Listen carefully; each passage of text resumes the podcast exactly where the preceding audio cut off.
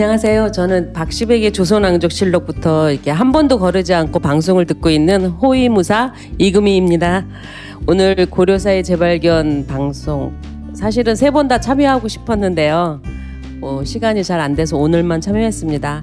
그럼 고려사의 재발견 박종기 교수님과 함께하는 공개 방송 바로 이 순간 고려사를 읽어야 할 때 고려사 얼마나 알고 있나요?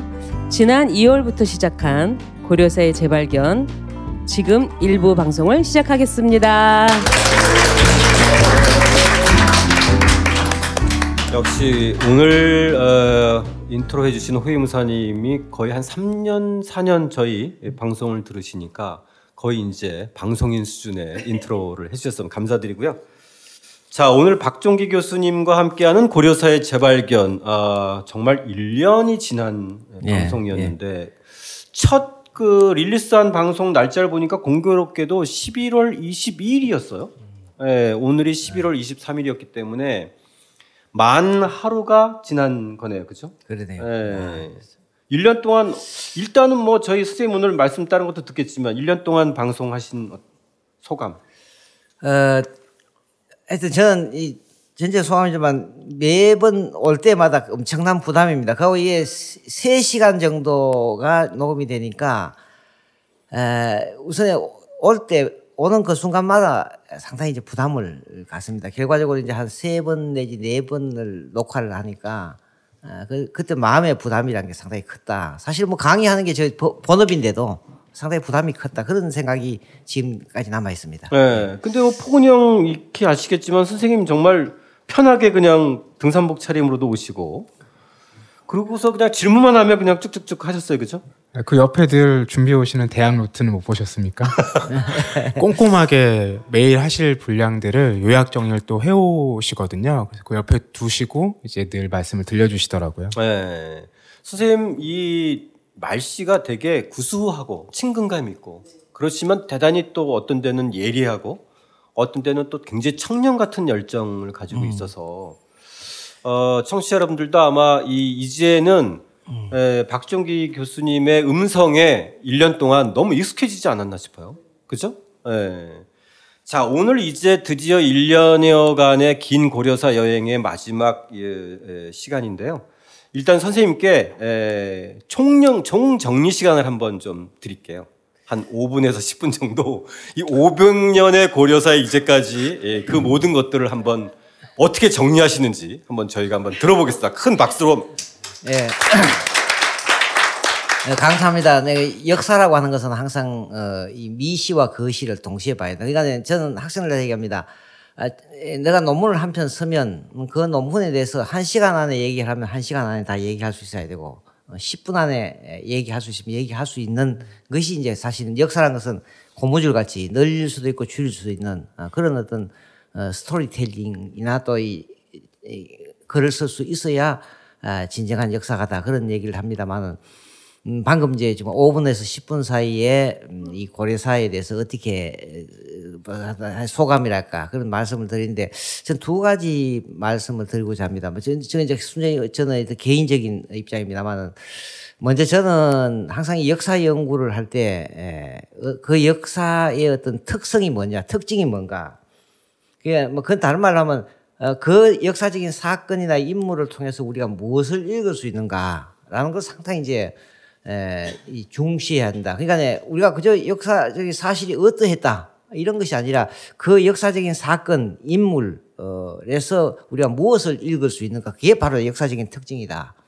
이런 걸 저는 이제 항상 염두에 두고 어, 우리가 대체로 역사가 잘못하면 이제 얘기 중심으로 가버리고 있는데 그, 그럴 경우 저는 이제 사실은 이 연구를 하면서 제가 고려사 연구를 석사부터 시작해서 박사하고 지금까지 하고 있습니다만 한 40년 했습니다만 음, 저는 이 그러나 이 고려사도 더 크게 보면 한국사라는 큰 틀에서 보기 때문에 저는 이 한국사의 어떤 특징이 무엇인가라는 점을 항상 염두에 두고 있습니다. 예. 사실 이제 될지 안 될지 모르지만 궁극적으로는 저는 아주 간단한 아, 한 300쪽 정도 누구나 읽을 수 있는 한국사 개설서를 한번 쓰는 것이다. 우리 교과서 같은 게 절대 아니고 또 지금 뭐 시중에서 팔리는 고시한 사람들이 보는 그런 어, 뻥튀기 국사교과서의 뻥튀기 개선서가 아니고 아주 개성 있는 옛날 함석헌 선생이 쓴 그, 음, 책이랄까 이런 식으로 생각하고 있는데 저는 이 역사 연구를 하면서 이 한국사의 기본적인 특성이 무엇인가를 바라보는 데 있어서는 어, 여러 가지가 있습니다. 뭐 은근과 끈기라는 얘기도 하고 뭐 찬란한 문화, 뭐 백이민족 하는데 저는 음, 한국사의 중요한 특징은 이 왕조라는 것이 상당히 장기 지속하고 있다는 사실입니다. 저는 이제 그것이 역사 연구, 한국사 연구의 기본이 되어야 된다. 그 우리가 그동안에는 뭐 우리는 계속 어떤 어 이념적으로 뭐 민족의 어떤 유구성, 찬란한 문화, 빛나는 대외 항쟁 이런 얘기하지만 역시 우리나라 역사만큼 이 한 왕조가 장기 지속한 경우는 없습니다. 고려 왕조 500년이죠. 조선 왕조 500년. 그리고 또 삼국은 각각 700년입니다. 700년. 기원 전후부터 시작해서 660년, 600년 가니까. 뭐 통일 신라까지 합치면 신라는 천년이죠. 뭐 고조선도 마찬가지고. 이 중국에서도요. 가장 긴 왕조가 이제 주나라가 800년 하지만 이거는 사실은 이제 요순 시대부터 해서 전설의 시대가 포함되기 때문에 그건 아무도 안 믿습니다. 어, 형식상은 800년 하지만은 마치 이제 우리 고조선을 어떻게 볼 것인가 같은 그고 실제로 중국에서 가장 긴 왕조는 어, 한나라 400년입니다.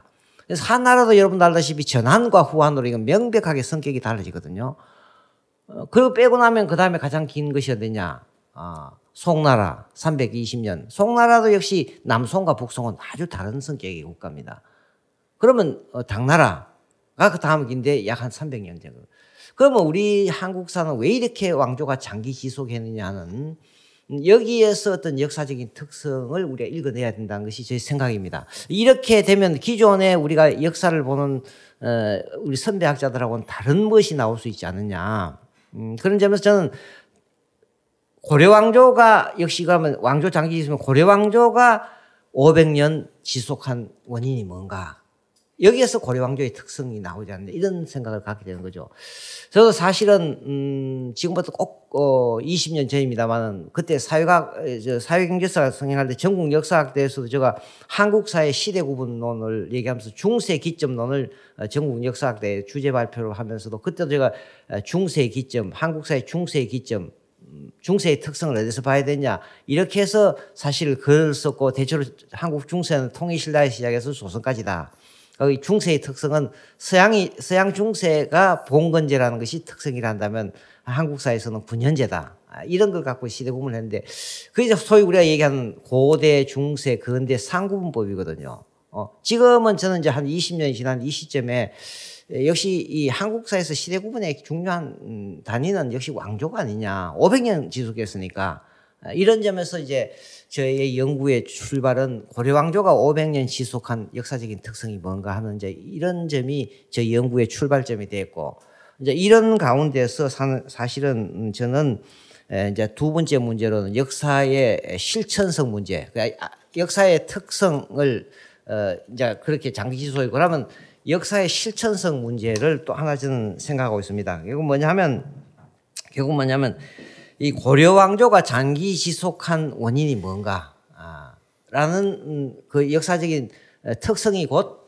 소위 역사의 실천성 문제하고 관련됩니다만은 저는 사실은 역사라고 하는 것은 과거와 현재와 미래가 연결되어야 이게 제대로 된 역사다. 뭐 이책 서문에서 얘기했습니다만 이 살아있는 과거라고 하는 것은 어, 현재와 아, 미래가 연결되지 않는 역사는 아무 의미가 없다는 얘기입니다. 결과적으로는 고려왕조의 이 역사가 어떤 실천성을 갖느냐는 것은 고려왕조가 500년 지속했던 이러한 역사적인 특성이 오늘날 대한민국, 미래의 대한민국에 어떤 실천적인 의미를 갖는가 하는 문제입니다. 여기서 저는 고려왕조가 500년 아, 지속할 수 있었던 중요한 아, 특성은 어, 바로 어, 다원사회의 전통이다. 소위 다원성, 사상과 문화에 있어서의 다원성과 아, 통합성. 음, 그리고 또 어, 정치와 사회에 있어서 어떤 개방성과 역동성이라고 하는 이러한 어떤 다원성과 통합성 그리고 개방성과 역동성이라고 하는 이러한 것이 하나의 다원 사회의 전통이다. 종래의 우리 역사는 지금까지 이론주의 다, 이, 저 다원 사회라는 다원주의에 기반한 겁니다만 지금까지 우리는 계속 역사를 어떻게 배웠냐면 하나의 가치로 배웠 민족 민족이 아니면 이거는 어, 반민족, 식민 식민사학. 뭐 요 사이도 친미 아니면 이건 반미 중간이 없습니다. 이런 것이 하나의 가치로서 역사를 재단하는 것이 이게 이론주의 전통입니다. 저는 이 고려사를 연구하면서 물론 저는 절대 연역적인 방법으로 들어간 건 아닙니다. 30년, 40년 고려사를 연구하면서 역시 고려 사회는 상당히 다원주의적인 가치를 갖고 있다. 이 다원 사회라고 하는 이러한 것이 고려 왕조가 500년 유지한 하나의 힘이 되었고 또 이러한 다원 사회의 전통이 현재의 대한민국과 미래의 대한민국의 커다란 하나의 자산이 될 수 있다. 지금 현재 우리가 지식 정보 사회에 도래하고 있습니다. 이 지식 정보 사회라는 것은 우리 역사적으로 보면 기본적으로 아주 다양한 인종과 국가, 다양한 사상과 종교, 다양한 문화가 이제는 어느 한 일방적인 어떤 음, 패권주의가 아니라 같이 공존하고 함께 살아가야 되는 시대가 이 다운 이 4차 지식 정보 사회의 중요한 과제다. 그런 점에서 보면 고려 사회가 가졌던 이 다원주의라는 전통이 에, 현재와 미래 대한민국의 중요한 자산이 될 수 있을 것이고 또 이것이 앞으로 하, 에, 대한민국이 에, 글로벌 시대에 미래 21세기 대한민국의 중요한 어떤 DNA를 우리는 이미 예, 천년 전 고려왕조에서 가진 것이 아닌가. 그런 점에서 고려왕조 역사가 갖고 있는 어떤 역사적인 실천성이라는 것이 이 다원주의 전통이 아니냐. 이런 입장에서 저는 예, 고려 역사를 새롭게 해석하고 또 이런 점에서 종래의 어떤 기족 사회론이랄까 봉건 사회라고 하고는 상당히 이제 다른 어, 그런 어, 역사적인 어떤 실천성이랄까 이런 측면에서 이제 다원주의의 전통 우리가 역사에서 다원주의라는 하나의 개념을 갖고 역사를 해석하면 새로운 어떤 어, 어, 세계 그리고 또 새로운 우리가 생각 어, 결국은 우리가 한 인간이 새로운 가치 새로운 어, 세계관을 가질 때 비로소 세계가 변화되는 것이 아닌가 음, 이런 점에서 어, 저는 이 다원주의적인 어떤 가치를 추구하는 것이 이 고려 왕조의 연구의 중요한 기본적인 핵심 개념입니다. 이상입니다. 예. 어, 청취자 여러분들도 지금 느끼셨겠지만은 10분도 채 안 됐는데 예, 고려사에 대해서 어, 종합 정리만이 아니라 일단 한국사를 보는 어, 눈의 변화, 그죠? 예, 한국사를 어떻게 볼 것인가? 그리고 또 그 관점과 또 그 관점 속에서 고려사를 어떻게 볼 것인가라고 같이 연결되어지는 어떤 시사점들을 우리들한테 다시 한번 좀 던져주신 것 같아요. 꿈보다 꿈보다 해명이 예. 해몽이 더 좋습니다. 저, 일단 박수 한번 더 보내드려야 될 것 같아요. 감사합니다. 에, 청취자 여러분들 질문들을 이제 좀 바, 본격적으로 받기 전에 저희가 청취자 여러분들 사전 질문 중에서 어, 이예림 씨가 이런 질문을 던졌어요. 고려의 역사에 대해서 우리가 이토록 무지했던 이유는 무엇일까요? 사실 굉장히 단순한 것 같지만 고려세 재발견을 읽고 1년 동안 방송을 하면서 저만이 아니라 모든 청취자분들이 공통적으로 느꼈던 시작점인 것 같아요. 우리가 왜 이렇게 고려사에 대해서 무지했던 것일까? 아니면 알고 있었다고 하더라도 예컨대 이미영 씨는 이렇게 예, 말씀하셨어요. 저한테 고려의 역사는 이제까지는 찬란한 몇 가지의 문화를 남겼지만 나약한 나라였다라는 인식밖에 없었습니다. 그런데 이 방송을 듣고 책을 보면서 고려사의 다이나믹한 우리의 역사를 새롭게 알게 됐습니다. 이런 분들이 꽤 많아요. 그렇죠? 자, 일단 청취자 여러분들도 질문들을 좀 받기 위해서 오늘의 시작을 뻔한 것 같지만 저는 대단히 중요한 시작점인 것 같은데요. 왜 우리는 고려의 역사에 대해서 이렇게 무지했던 것일까요? 네. 예, 사실은 뭐 저도 처음에 연구의 출발은 조선 후기 내지는 근대사를 전공하려고 했습니다. 대학원 들어와서. 그래서 사실은 또 이제 그러다 보니까 음, 가장 중요한 음, 이 에, 자료가 있는 에, 규장각에서 이제 한 3년 동안 대학원 시절을 거기서 보내면서 그러다가 사실은 그때까지만 해도 고려사라는 것은 저는 전혀 생각을 안 했습니다. 솔직한 얘기로. 어, 그렇게 하다가 사실은 이제 이 공부하는 과정에서 이 촌락 관계 농촌 사회에서 이, 이 농촌 사회의 변화가 근대를 어떻게 한국 근대를 가는가 하는 이런 문제에 관심을 갖고 주로 초점을 두다가 마지막에 가서 이 고려를 발견하게 된 것이죠. 그리고 실제로 제가 이제 석사 논문을 내고 대학원을 어이 에서 이제 강의를 대학에 강의를 할 때 교양 강의를 하면 고려사는 항상 이 해석이 안 되는 거죠. 해석이 안 되니까 아 이건 막 어, 이번에는 고려 사항으로 남겨두고 다음에 강의를 좀 잘해야지. 예, 그래서 이 고려가 고려한다. 이 예, 우리가 한번 생각해보다 고려한다는 건 안 된다는 얘기거든요, 사실은요. 그 뭐 저하고 차나 한잔 마셔볼까 하면 한번 생각해 봅시다. 뭐 이렇게 하면 이거 안 되는 거예요. 그렇죠. 한국에서는 좀 예, 거부한다는 거부한다는. 뜻이죠. 예. 이 고려는 해석이 안 되는 거예요. 이 그런 원인이 뭐냐 이제 제가 연구를 하면서 가만히 생각해 보면 역시 이게 남북 분단이라는 게 가장 큰 문제다. 에, 이 이- 우리가 지금 서울은 지금 이게 바로 조선 왕조의 수도입니다. 아, 우리가 예. 언제든지 가면 조선 시대의 얘기를 들을 수가 있는 것이죠. 어 그러면 이 개성은 고려의 수도인 개성은 지금 우리가 6.25 전쟁 전까지만 하더라도 이거는 남한 땅이었습니다. 네. 바로 송악산은 북한 땅이고. 근데 결과적으로 남북이 분단되면서부터 우리는 상당히 고려의 수도와 상당히 멀어져 버렸다는 거죠. 어, 그리고 또 이제 남북 대결 60년대, 70년대 남북 대결이 아주 치열할 때는 북한은 주로 한국사의 주축을 고려와 고려사를 한국사의 주류로 봐버리니까 이 남한 쪽에서는 저절로 이 남북 대결이라는 이런 이상한 정치적인 국면이 결과적으로는 오히려 남한은 신라의 삼국 통일 뭐 이런 식으로 조선 시대 이렇게 봐버리면서부터 상대적으로 고려사 연구는 상당히 금기시 되어버죠. 아 그래서 북한판 예. 고려사가 예, 예. 어, 일찍 나왔던 예, 거고 그렇죠. 북한 예. 쪽이 이제 훨씬 일치된 거고 네. 또 하나는 좀 거슬러 올라가면 일제 식민사학의 영향이다. 여러분들 알다시피 일제 식민사학은 기본적으로 두 가지를 두 가지 이론을 갖고 한국사를 어, 왜곡을 하죠. 하나는 뭐냐면 소위 예, 타율성론이라 해서 한국사는 자율적인 역사 발전이 없었다. 그 항상 타율적으로 끌려갔다. 그렇기 때문에 일제 식민지 지배를 받은 것이 에, 필요하다. 이것에서 타율성론으로 갖고 지- 가장 많이 왜곡된 것이 한국 고대사입니다. 아, 임나일본부부터 시작해서 한사군부터 시작해서 그 다음에 정체성론이라고 하는 것은 이게 이제 사실은 이제 이 어떤 지금까지도 더 큰 영향을 미칩니다만 어, 20세기 초 식민지 지배 당시에 한국은 일본보다 역사 발전이 7, 800년 늦은 정체된 사회였다. 그러니까 일제가 한국을 합방 병합을 할 때에 한국의 역사 발전은 일본보다 7, 800년 늦었다. 그 왜 늦은가? 그건 바로 한국이 갖고 있는 어떤 사두주의적인 근성, 그 다음에 뭐 어떤 어, 당파주의, 이렇게 해서 한국사를 왜곡하고 그 주로 어디에 왜곡됐냐면 조선시대 쪽에 집중적으로 왜곡이 되었습니다. 그러다 보니까 음, 가장 한국사에 사실 일제에 가장 많이 왜곡된 것이 고대사와 조선시대입니다. 예. 어, 그러고 나서 이제 해방이 됐다. 어, 이제 일제가 물러나고 나면 우리가 홍수가 지고 지진이 났다. 어, 그리고 다시 이제 회, 회복이 돼서 들어간다. 그러면 가장 먼저 호- 망가진 부분부터 먼저 고쳐야 될 거 아닙니까? 그죠?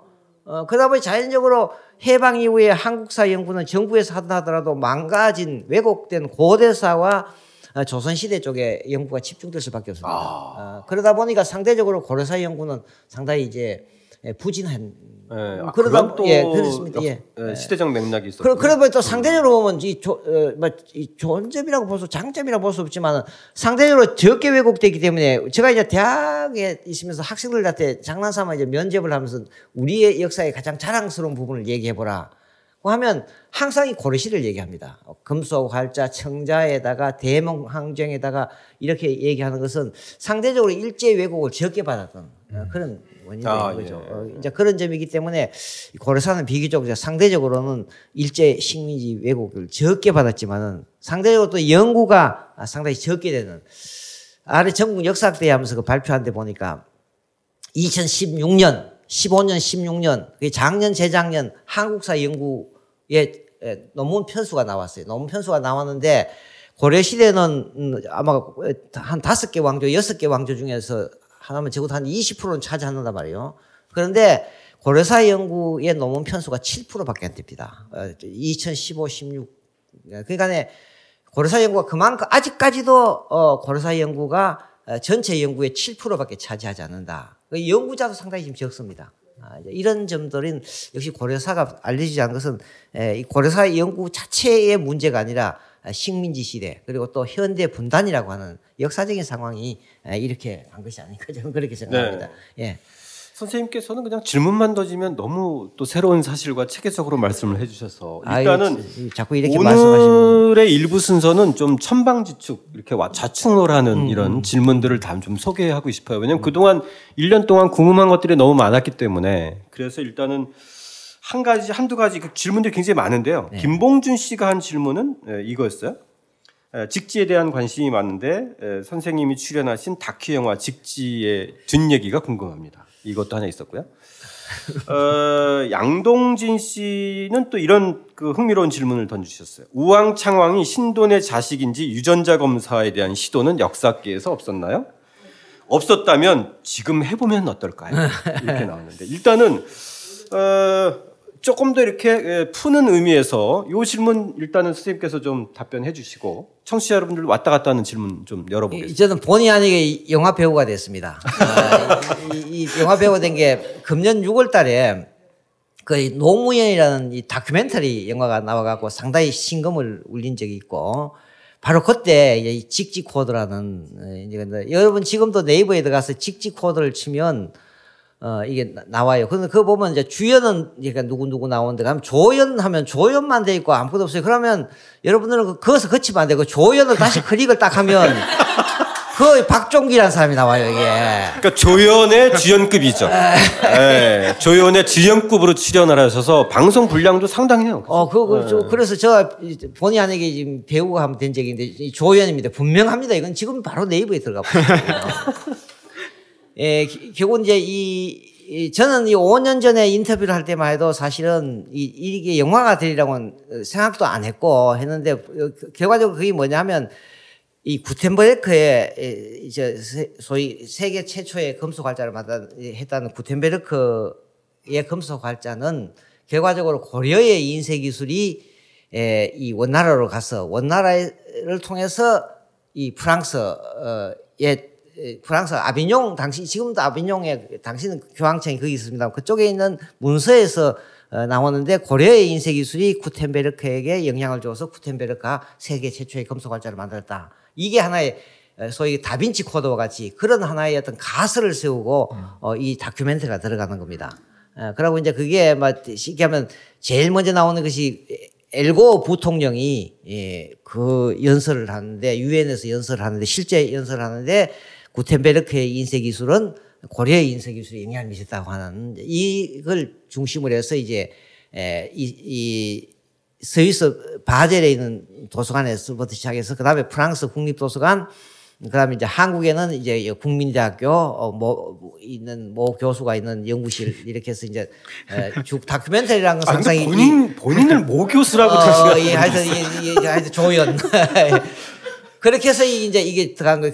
제가 보기에는 이게 상당히 하나의 어떤 이 키즈를 풀어가는 다빈치 코드를 풀어가는 이런 건데 저는 어느 날 이 한 5년 전에 녹음을 했는데 어느 날 갑자기 시사회 오라 해서 내가 왜 시사회 가야 되나 싶어서 내가 왜 저를 부릅니까 하고 내가 이 저 보내 그러니까 한 5년 전에 선생님하고 인터뷰를 한 것이 나옵니다 이렇게 하더라고요. 그게 왜 그러냐면 그날 그때 인터뷰를 하고 저는 보통 인터뷰하면 이제 통장 번호를 알려달라면 그때 통장 번호를 알지 얼마라는 얘기를 절대 못 하거든 마음이 약해갖고. 아 출연료도 받으셨군요. 아, 근데 이제 그 출연료를 못 받았습니다. 그래서 그날은 끝나고 그 상당히 길었어요. 한, 한 두 시간 했어, 인터뷰를. 뭐 영어로도 하고 이렇게 하는데, 캐나, 감독이 캐나다 사람인데, 아 그럼 선생님도 영어로 답변하고. 영어로 한 것도 한 구절 나옵니다. 거기 보면.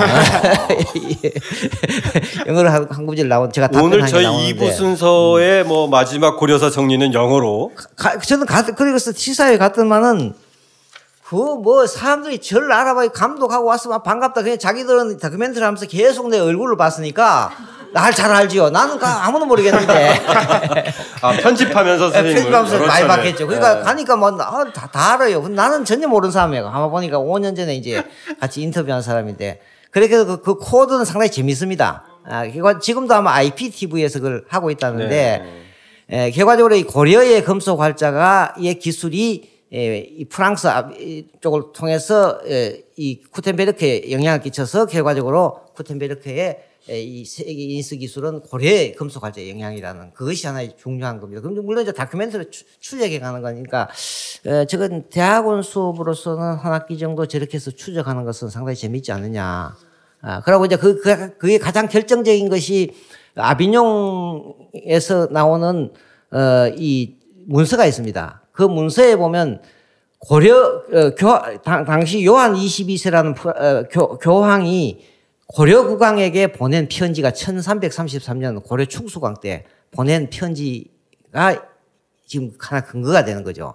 어, 거기에 보면 에, 이 우리 신부들이 에, 당신 나라에 갔을 때 당신들이 이, 이 신부들 잘 대접했고 또 신도들을 어, 이- 저 확장하는데 고맙다는 편지가 나오고 이제 문제의 핵심은 뭐냐면 이, 이 앞에 있는 어, 교황에게 보낸다는 이 구절이 과연 이게 고려 국왕이냐 아니면 다른 사람이냐 이 해석이 상당히 차이가 납니다. 아 이거는 지금 어, 그래서 지금 이게 이제 논쟁이 그 고려 교황이 고려 국왕이 아니라고 하는 학설과 고려 국왕이라고 하는데 그게 이제 이게 2016년 어 6월 달에 세계일보에서 처음 보도되고 연합뉴스에서 2017년 2월 달에 보도가 되고 나서 나오는데 지금 이제 그 논문도 하나 나오고 있는데 이 문서가 이제 2016년에 한국에 처음 소개됐는데 그 이제 그, 거기에서 어, 요한 22세 당시 교황이 고려 국왕에게 보냈다는 문서예요.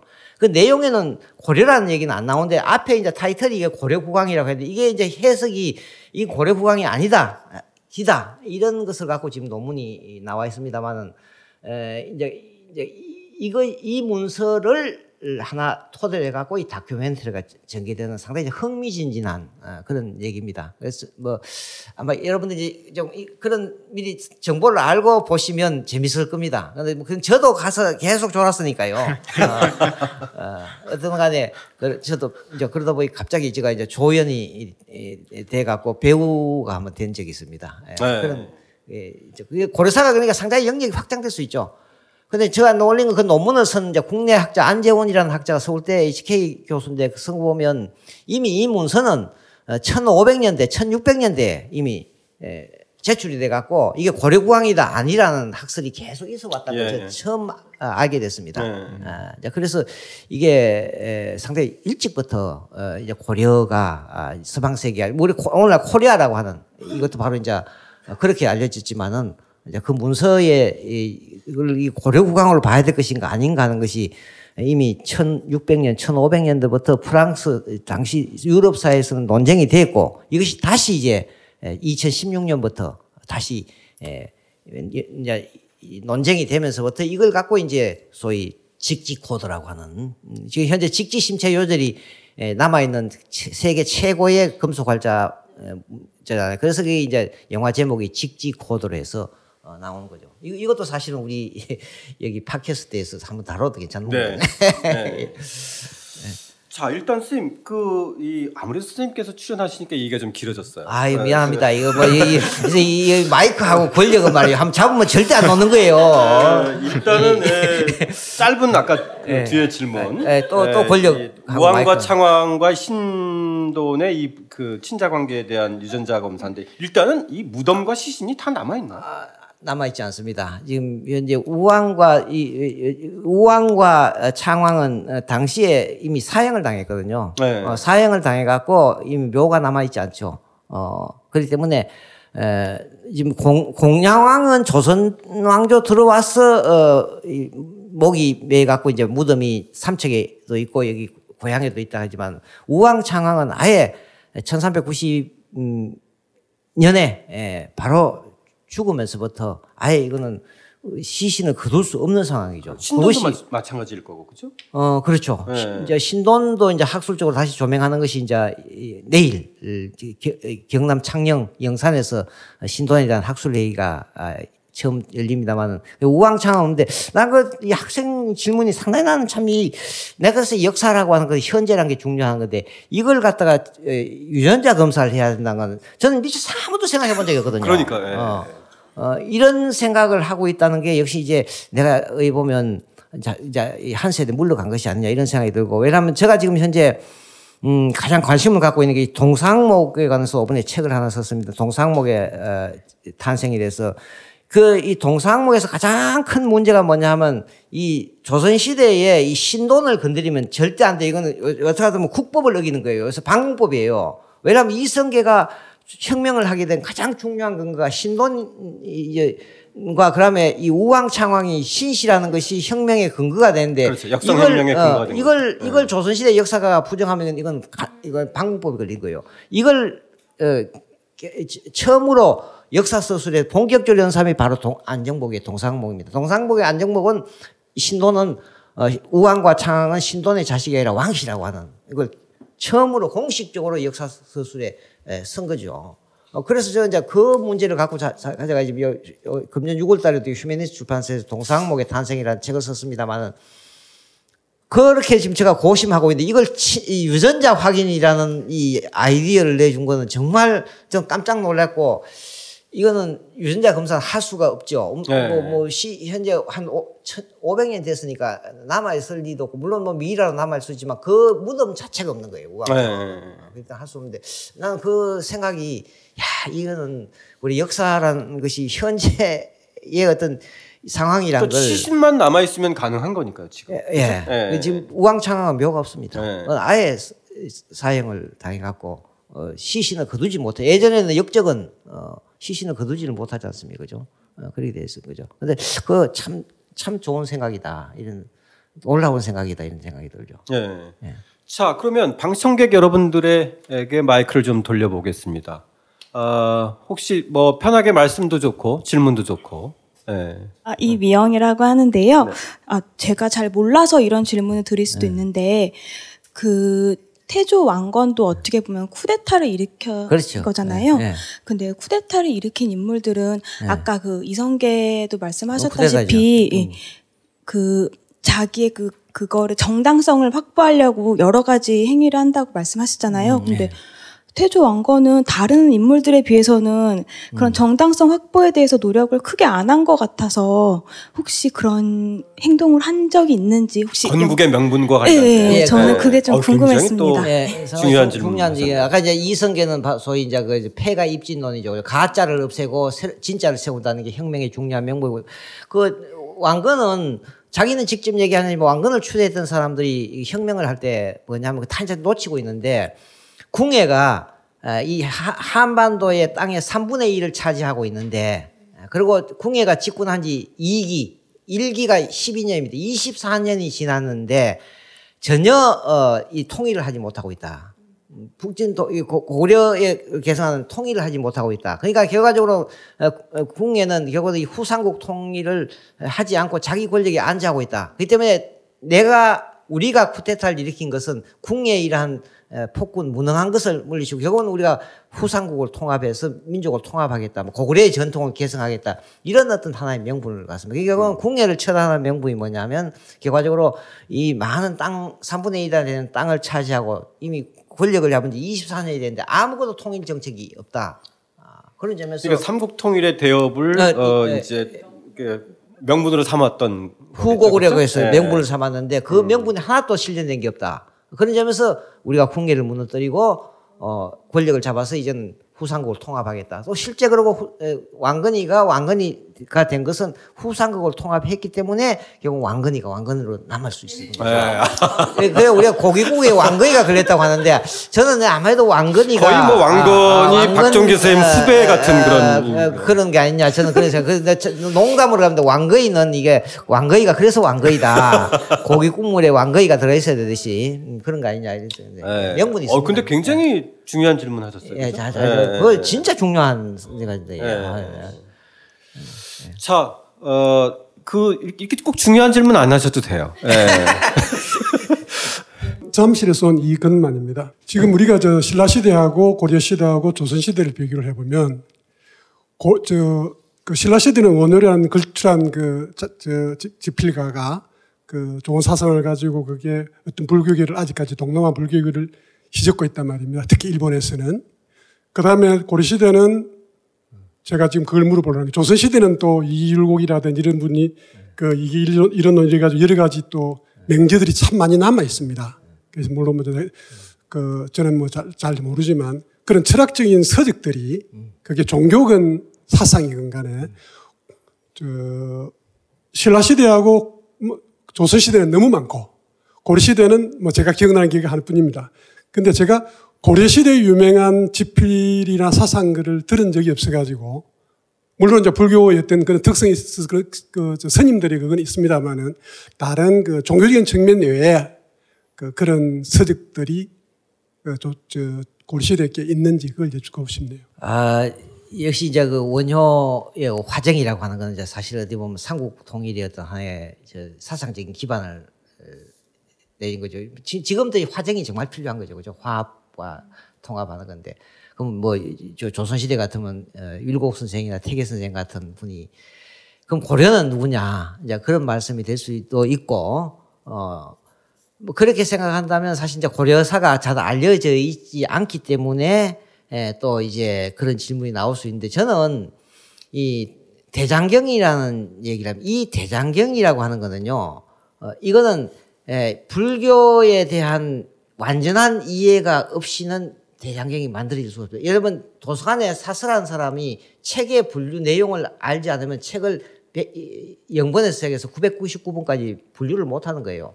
이 불교 사 그러니까 이 대장경을 만든다는 것은 그저 파는 것이 아니라 당시의 모든 불교 경전을 부처님의 말씀이라는 어, 경, 그 다음에 이 신자들의 계율, 어, 그 다음에 또 부처님의 말씀을 덧붙인 논, 이것을 분류할 수 있고 해야만이 가능하다. 그러면 이거는 에, 동아시아 불교 지식에 이걸 완전하게 이해해야만이 어, 이 대장경을 만들 수 있다.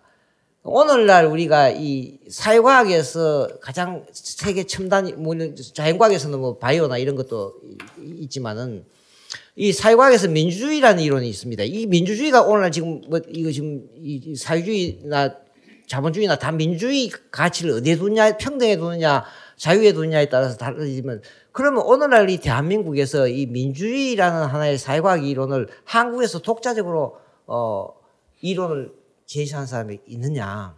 없습니다. 다 수입해 온 거죠. 그죠?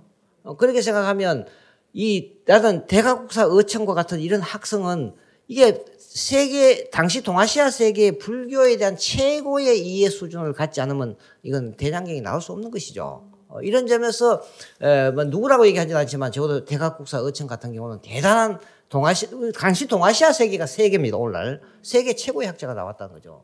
그걸 분류하고 우리 것으로 만들어낼 수 있는 능력. 그게 1030, 1011년에 시작해서 1060년대에 1차 대장경을 만들어 그 안에서 또 대장경이 나오니까 그걸 다시 검토해갖고 또 만들고 그 이후에도 교장총회에서 계속 새로 된 걸 계속 그러니까 여러분들 어, 나는 역사 공부를 해보면요. 제일 먼저 학생들 막 교보나 알라딘에 항상 들어갑니다. 요새 새로운 책이 뭐가 나왔냐고 보면 그 전에 책하고 연결시켜서 아 이게 새로운 책이 이렇게 나오거나 트렌드가 이렇게 나오면 반드시 이해하거든요. 그렇지 않은 학생들은 이게 어느 책이 새 책이고 어떤 것이 모르지 않습니까? 그죠? 그럼 적어도 이 대장경이라고 하는 것은 이건 불교에 대한 최고의 지식을 가져야 된다. 그러면 이거는 고려가 최고의 학자가 아, 있다. 뭐 대각국사 의천 같은 경우는 저는 이거 최고예요. 그리고 저는 중국이 8만 저 저 만리장성이 세계 최고라고 자기를 자랑하지 나는 이, 이 대장경이야말로 한국의 지식과 인쇄 기술이 결합돼. 이 목판 인쇄 기술이 있었기 때문에 아까 조금 전에 직지 코드 같은 금속 활자가 나오는 거예요. 그러니까 기술도 최고예요.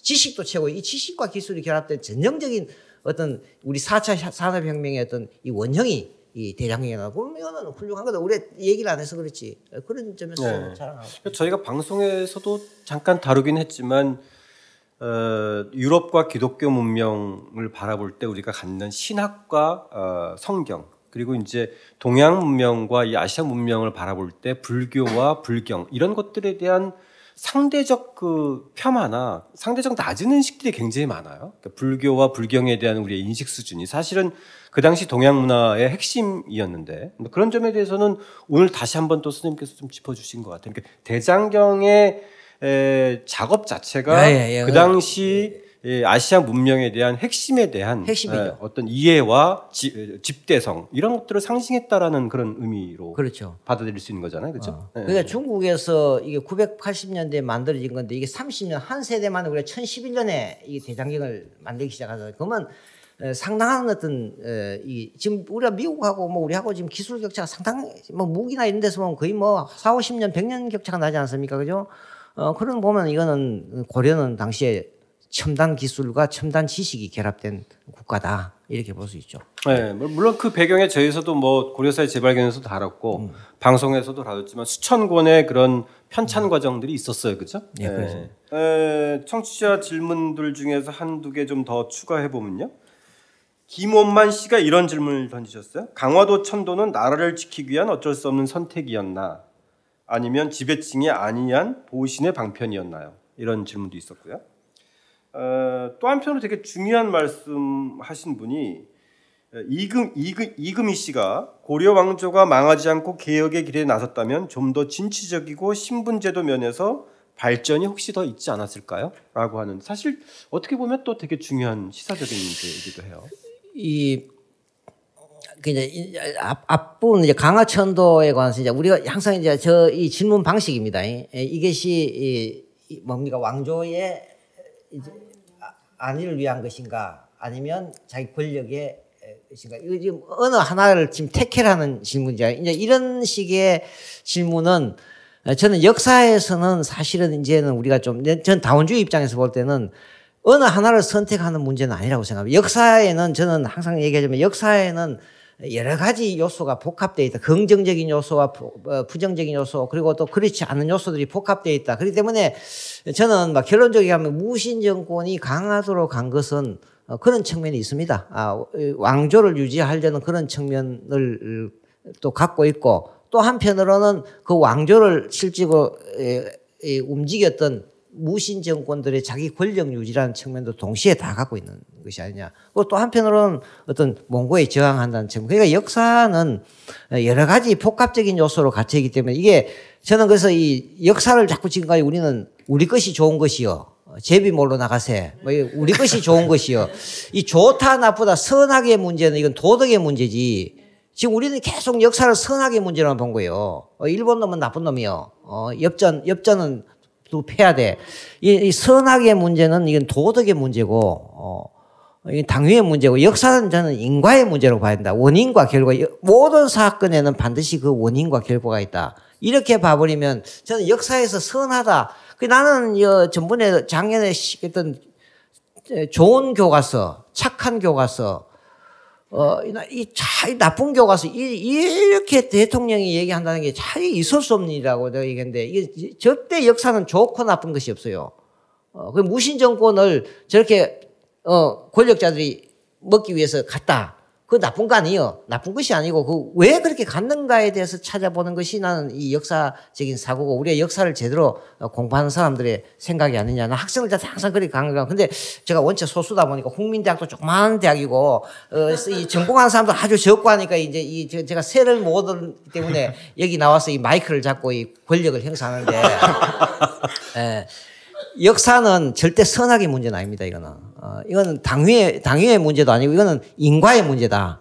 아, 그 역사는 반드시 어떤 원인이 있으면 그 원인 뒤에 있는 거 뭐 있느냐 하는 걸 자꾸 추적해 가는 것이 에, 상당히 중요한 거다. 그럼 왜- 현재 이 정부가 왜 적폐청산을 하느냐에 대한 것을 다시 적폐청산이 나쁘다, 좋다, 이 전전 정권을 파는 게 좋다 나쁘다 이런 식의 어떤 언론 보도는 상당히 이제 곤란한 것이 아닌가. 아, 인과의 학문이 역사다 이렇게 보시면 그 답변에 대해서 이렇다 저렇다는 답변은 상당히 좀 곤란하지 않느냐 이런 생각이 또, 또 하나가 예, 고려 말 관련된 이야기입니다. 그러니까 고려 말의 개혁 세력들이 예. 에, 어, 이제 그런 역성혁명이 아니라 예. 아, 에, 고려 말의 그런 신진 사대부들의 주체가 돼서 뭔가 예. 개혁의 길로 나섰다면 예. 고려 사회가 가지고 있는 좀 더 장점들이 좀더더 확장돼서 조선에 비해서 좀 더 신분제도 면이나 다른 면에서 좀 진취적인 것들의 여지가 있어 있지 않았을까라고 하는 어떤 질문인 것 같습니다. 예, 저는 저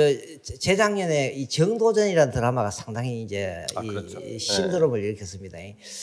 에, 그 그때는 우리가 이 사회가 아주 부패라는 문제가 상당히 지금도 마찬가지입니다. 부패가 또 이 부패의 덮개가 금수저, 은수저로 나오고 이렇기 때문에 정도전에 대한 신드롬이 저는 어, 이 정도전의 결국은 저 혁명이 예, 고려의 당원 사회의 전통을 완전히 무너뜨려 버리는 것이 아니라 나중에 언젠가 저- 에, 정도전을 다시 평가한다면 그런 점에서 정도전을 다시 볼 필요가 있지 않느냐. 비록 이 고려가 갖고 있는 이 부패 이것 때문에 결과 정도전의 계획이란 것이 상당히 민중들의 지지를 받았지만은 고려가 500년 동안 유지되어 왔던 이런 다양한 전통이 유교 하나로 어, 단일화돼 버리고 모든 것이 하나로서 어, 줄을 세워 버리는 것이 고려적인 전통이 가려지게 되고 이것이 또 조선 시대에 에, 좋은 점도 있지만은 어, 어떤 긍정적인 측면은 상당히 어떤 공정성이랄까. 조선 사회가 나는 500년 유지된 것은 상당히 공정성, 청렴성, 도덕성이라는 측면이 상당히 높은데 그런 측면은 같지만 한편으로는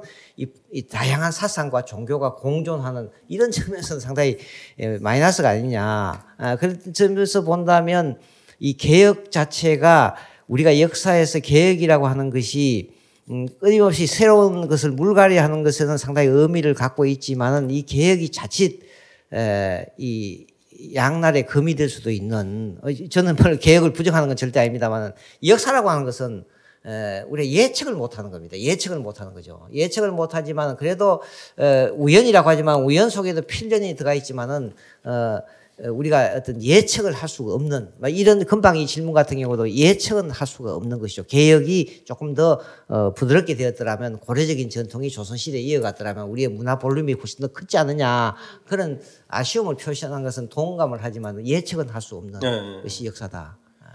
관련해서 저는 선생님한테 조금 질문을 하고 싶었던 네. 게 이거와 관련해서 보면 저희가 고려 말 조선초를 볼 때 항상 왕조의 흥망사로 보다, 보다 보니까 네. 고려의 부패상과 조선의 건국에 대한 어, 정당성 이런 것들이 주로 이제 이야기되어 왔잖아요. 예. 왕조의 흥망사로 보지 말고 문화사의 연결고리로 본다면 혹시 조선 초 건국 과정에서 고려에서 영향을 미쳤던 것들이 과연 무엇이었는가 이런 것도 좀 궁금해요. 어, 그래서 사실은 이제 저는 이, 에, 이, 사실 역사학에서 이제 역사학자가 이 아젠다라는 거 얘기하는 건데 이 아젠다를 끌고 가는 사람이 결과적으로는 역사학자로서 성공한다. 어, 더 쉽게 얘기하면 어, 어떤 의제를 계속 내가 거기에서 그걸 자꾸 논쟁을 하고 그걸 주도해 가면 결과적으로는 어, 사실은 이제 역사학자로서 상당히 어떤 자극이 되고 공부가 되는 거예요. 그게 마치 그저이저 탤런트들이 자꾸 무슨 어, 없는 얘기 바람을 피웠다니 안 피웠다니 이혼을 한다니 이렇게 해서 자꾸 소위 노이즈 마케팅을 하는 것도 이 상당히 의뭐 역사에서 이 어떤 아젠다를 끌고 간다든가 그런 나쁜 의미에서 그런 뜻이 있지만은 저는 이 조선 시대가 1392년에서 이 건국이 돼서 14 1400년대 15세기 이 15세기 조선 왕조가 건국되지만 저는 조선 왕조 진정한 조선 왕조는 1500년대 100년이 지난 1500년대 16세기가 조선적인 사회로 간다. 비, 비로소 성리학이 뿌리를 내리고 사단 칠정 주기론 주리론이 나오는 이 시기가 조선 시기고 그렇죠. 예, 어, 예. 이 1400년대, 1400년대 이제 경국 대전이 1480년에 만들어지거든요. 이때 가야 비로소 조선적인 모습이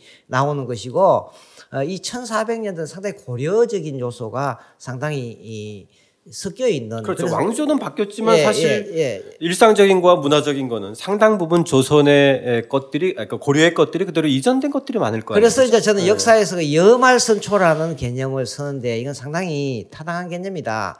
어, 여말 선초라고 하는 고려말 조선초라고 이렇게 하는 것은 이 시기는 상당히 복합적인 요소가 서로 섞여 있는. 그렇죠. 중기 이후에 조선의 잣대로만 보면 이해하지 못하는 것들이 음. 꽤 있지 않았을까 하는. 이제 생각이 여말 선초, 나말 여초, 신라말 고려초 어, 이렇게 하는 것도 역사는 그 어느 하나로서 딱 어, 끊을 수는 없다. 아, 이런 점에서 보면 저는 조선의 이 세종의 문화 는 사실은 제가 보기에는 이건 고려의 어떤 문화적인 전통이 꽃을 마지막 꽃을 핀 것이 이게 아닌가 세종 문화라는 것은 음, 그리고 사실은 어, 조선 시대에 그러면 가장 조선적인 음, 혀- 틀을 만든 왕이 누구냐?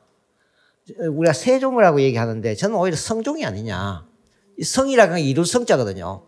어, 한 왕조의 기틀과 제도를 만든 사람을 나중에 죽었을 때 이- 이- 이- 완성할 때 성자 성종을 줍니다. 고려 성종도 마찬가지고요. 네.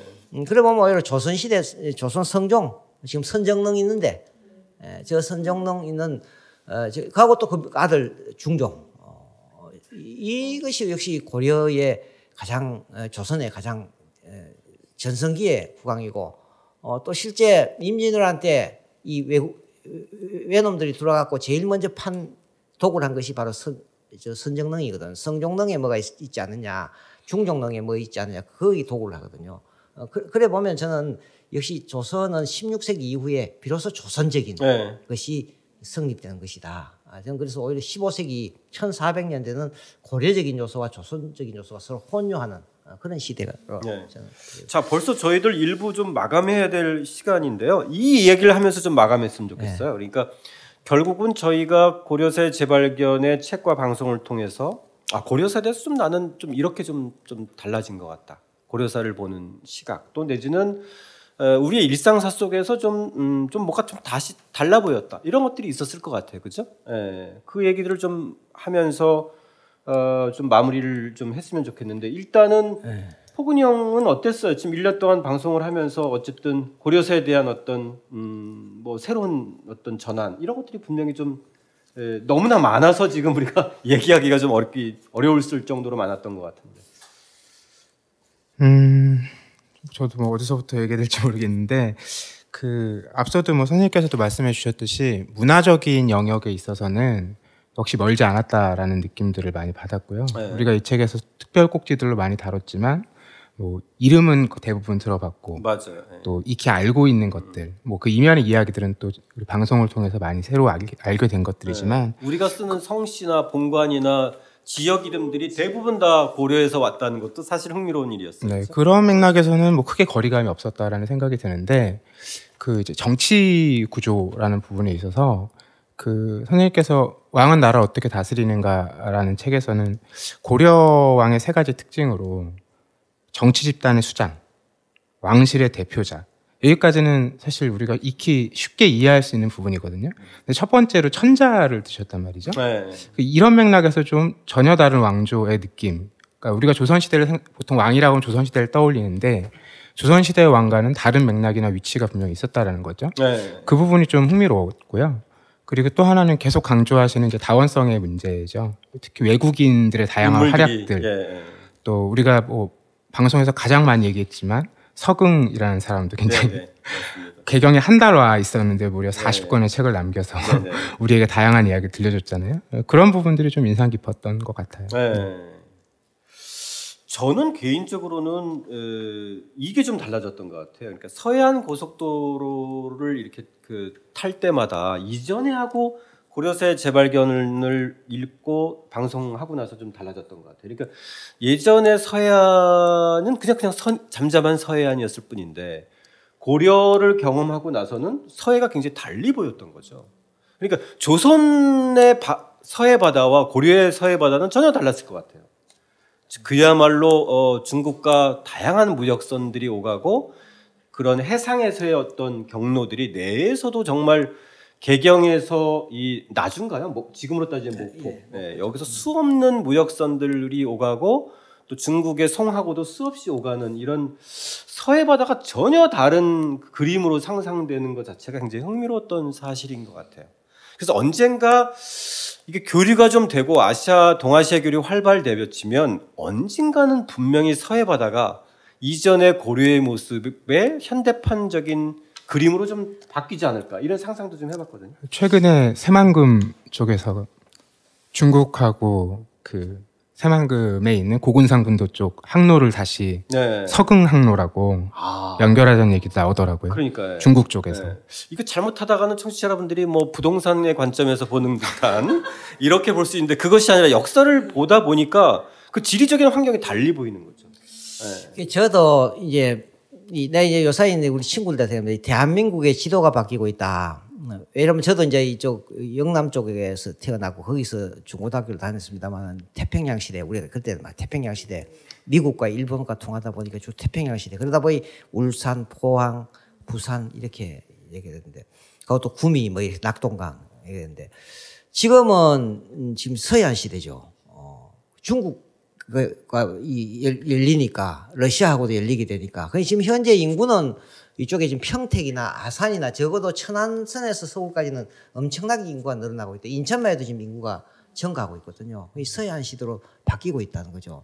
그리고 또 야- 전방에 있던 이 간척 저그 새만금 관측지가 앞으로 저기 이제 군장 산업 단지에서 엄청나게 바뀌고 있는 거죠. 그 지도가 지금 그게 지금 저쪽은 어, 울산 같은 데는 지금 큰 도- 공업 단지지만 다음에 뭘 할 것인가? 저건 이제 3차 산업에 에, 때문에 다음에 뭘 할 것인가? 왜냐하면 이 서해안 쪽이나 이, 이, 이 반도체나 이런 것은 바로 비행기로 가고 바로 가- 신속하게 이동해야 되고 그럼 이게 인천공항이나 이쪽 시설이 잘 된 쪽에서 갈 수밖에 없기 때문에 이 수도권이 어, 더 비대화될 수밖에 없잖아요. 지도가 바뀌어 가고 있다. 이제 이런 것도 그렇고 그 저는 이제 이 고려사를 하지만은 조금 말했지만 이 선유도라고 하는 거 군산에서 선유인데 이게 내가 작년까지만 해도 배를 타고 갔을 때는 선유도 거기에 김부시가 나와서 서강 일행을 맞이해 갖고 네네. 거기서 이제 개성까지 올라가지 않습니까? 네. 그거 다 잊혀진 역사였어요.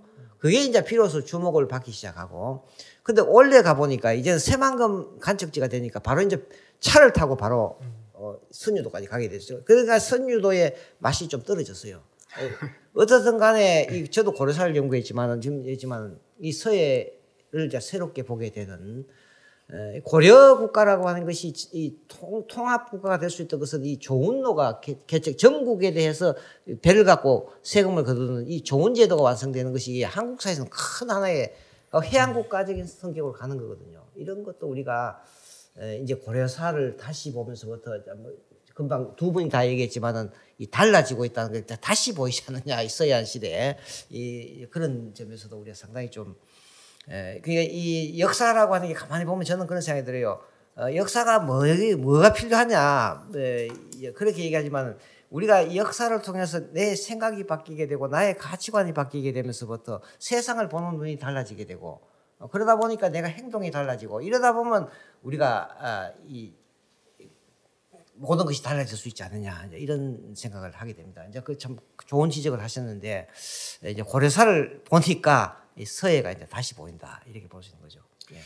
자, 저희 박종계 선생님과 함께하는 고려세 재발견 오늘 특별 공개 방송 일부 시간인데 벌써 박종계 선생님만 만나면 저희가 시간이 하여튼 이 마이크의 이게- 이게 10분만 보통이 이야기한. 것 같은데 한 예. 시간이 되는 예, 저희 사실 1년 동안 방송할 때도 그랬어요. 항상 아 이거 30분 안에 해야지 하고서 5분 했는데 40분이 되고 이런 경우가 많아가지고 오늘 역시도 마침 또 저희 그런 또 경험을 하게 되는데요.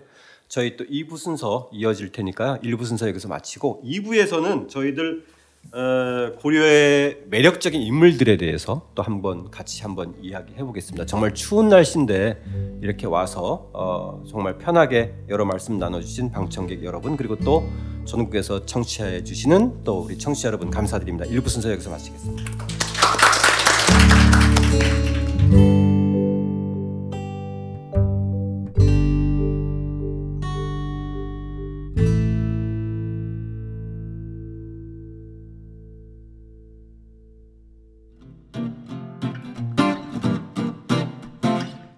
독자적인 책 수단은 책 읽는 사람들이 모이는 공간 알라딘 서점과 함께합니다.